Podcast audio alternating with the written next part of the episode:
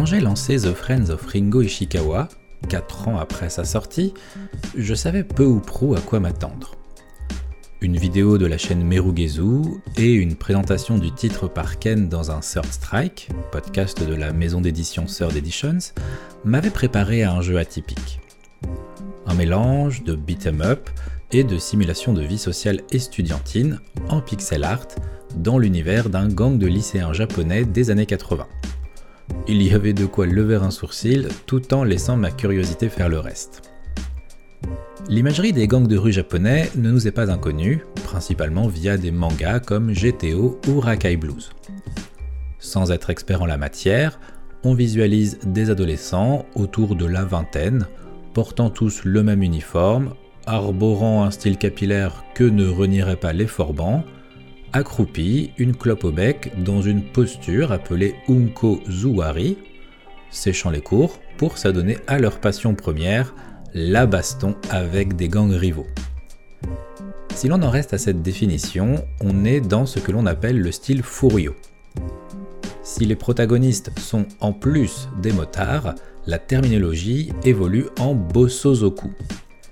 Et si le gang est entièrement féminin, il s'agit d'un sukeban, dont l'histoire est fortement liée à des mouvements féministes au Japon dans les années 80. Mais trêve de sémantique, revenons-en au jeu.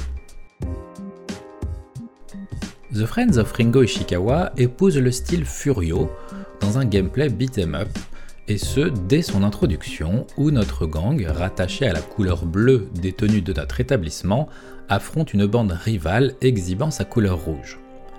Coup de poing, coup de pied, parade, saisie de son adversaire, tous les classiques du genre sont présents. Quelques scènes d'exposition nous apprennent que Ringo, que nous incarnons, est un bancho, un chef de gang, entouré de ses amis Shiro, Masaru, Ken et Goro. Le jeu démarre alors que nous entamons notre dernière année de lycée. À force d'école buissonnière, nos notes ne sont pas fameuses et cette dernière ligne droite pourrait s'avérer déterminante pour notre avenir. C'est à nous, manette en main, de décider des actes et des priorités de Ringo. Le jeu se découpe en journées avec les heures qui défilent. Du lundi au vendredi, nous pouvons aller en cours de 9h à 11h et de midi à 14h pour tenter de sauver ce qui peut l'être ou de sécher afin de profiter d'un maximum de temps avec nos potes tant que cela est encore possible. La ville est composée de différents magasins, un restaurant, un bar, des salles de sport qui répondent à des horaires d'ouverture précis. Certains membres de gangs rivaux nous attendent au coin d'une rue pour engager une escarmouche ou nous pouvons démarrer nous-mêmes les hostilités en activant le mode délinquant.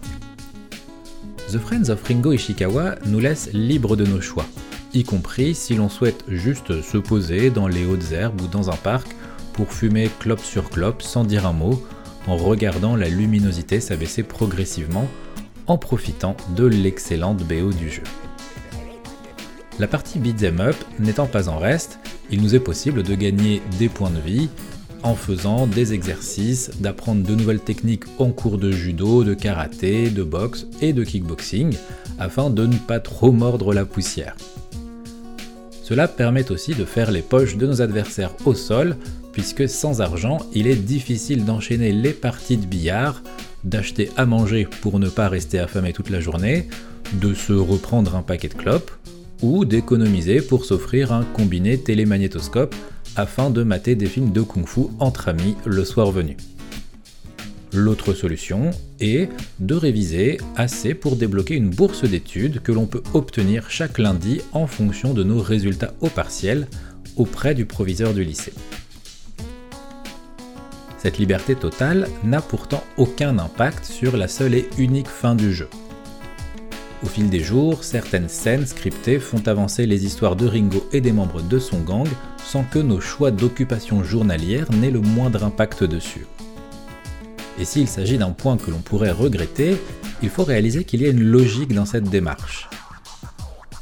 Au travers d'un gameplay moitié beat'em up, moitié simulateur de journée d'adolescent, The Friends of Ringo Ishikawa est avant tout le récit d'une page qui se tourne, le chant du cygne d'un âge insouciant où la rébellion outrancière face à l'ordre établi et au conformisme n'implique pas de conséquences trop irrémédiables. Pour Ringo et ses amis, c'est une dernière année de lycée où tout est permis avant que la réalité et les obligations du monde, entre guillemets adulte, ne s'imposent. Durant ces 40 jours de jeu, qui équivalent à une année scolaire, les caractères évoluent. Les gens changent, les destins s'éloignent au fil des choix divergents, et la réalité rattrape certains plus vite que d'autres. Il y a dans The Friends of Ringo Ishikawa un petit goût de ces vacances d'été bercées dans une routine rassurante avec ses amis. Se concentrer de vie et d'émotion sur une courte période où s'enchaînent les fous rires, les germes d'une complicité qui paraît intemporelle, les trahisons, les réconciliations, les parties de foot sur gazon qui se poursuivent sur console avant de se poser pour revoir le même film en VHS pour la troisième fois de la semaine. The Friends of Ringo Ishikawa relate cette époque de vie en dilettante, ponctuée de conneries d'adolescents qui nous coûtent de sacrées réprimandes, mais s'inscrivent dans nos souvenirs comme les empreintes d'une insouciance qu'on ne peut plus s'autoriser. Porté par une excellente bande-son hip-hop expérimentale qui s'accorde parfaitement à l'ambiance légère et parfois teintée de mélancolie, The Friends of Ringo Ishikawa est un petit bonbon nostalgique. Mais c'est aussi l'histoire de Ringo, face à l'inexorable fin d'un âge qui semblait à la fois éternel et sans lendemain. Pour ne pas être déçu, si vous devez tenter l'expérience, faites-le pour cet aspect plutôt que pour le côté beat'em up, sympathique mais très sommaire par rapport à d'autres titres. En outre, quelques bugs parfois agaçants, mais jamais trop problématiques grâce à une sauvegarde automatique à chaque début de journée, The Friends of Ringo Ishikawa souffre d'une absence totale d'aide à la prise en main qui peut pousser à recommencer la partie, passer 2-3 heures de jeu, une fois que l'on a compris ses mécaniques. Si vous souhaitez lire ces quelques conseils, vous pouvez les retrouver en bas de mon article sur le le lien est dans la description. Je ne spoile nullement l'histoire, mais je vous partage des conseils de gestion pour profiter au mieux des différentes fonctionnalités du jeu sans les découvrir après plusieurs heures alors que l'on est déjà en milieu d'année scolaire. Des conseils comme le fait que vous pouvez arriver jusqu'à 50 minutes de retard en cours, ou qu'il faut appuyer sur A plus B pour les personnes qui jouent sur Switch pour utiliser les barres de traction, ce que le jeu ne vous dit jamais. Dans tous les cas, si vous décidez de vous lancer dans The Friends of Ringo Ishikawa, n'hésitez pas à me faire un retour sur votre expérience, si vous avez aimé ou pas, vous avez aussi le droit de ne pas aimer un jeu que j'ai apprécié, et si vous voulez en apprendre plus, vous pouvez retrouver la vidéo de Merugezu qui est aussi dans la, description de l'épisode. Après, pour les personnes qui connaissent déjà The Friends of Ringo Ishikawa, vous devez être dans la même impatience que moi de pouvoir jouer à Fading Afternoon, le prochain jeu de son créateur Yeo, que nous attendons impatiemment.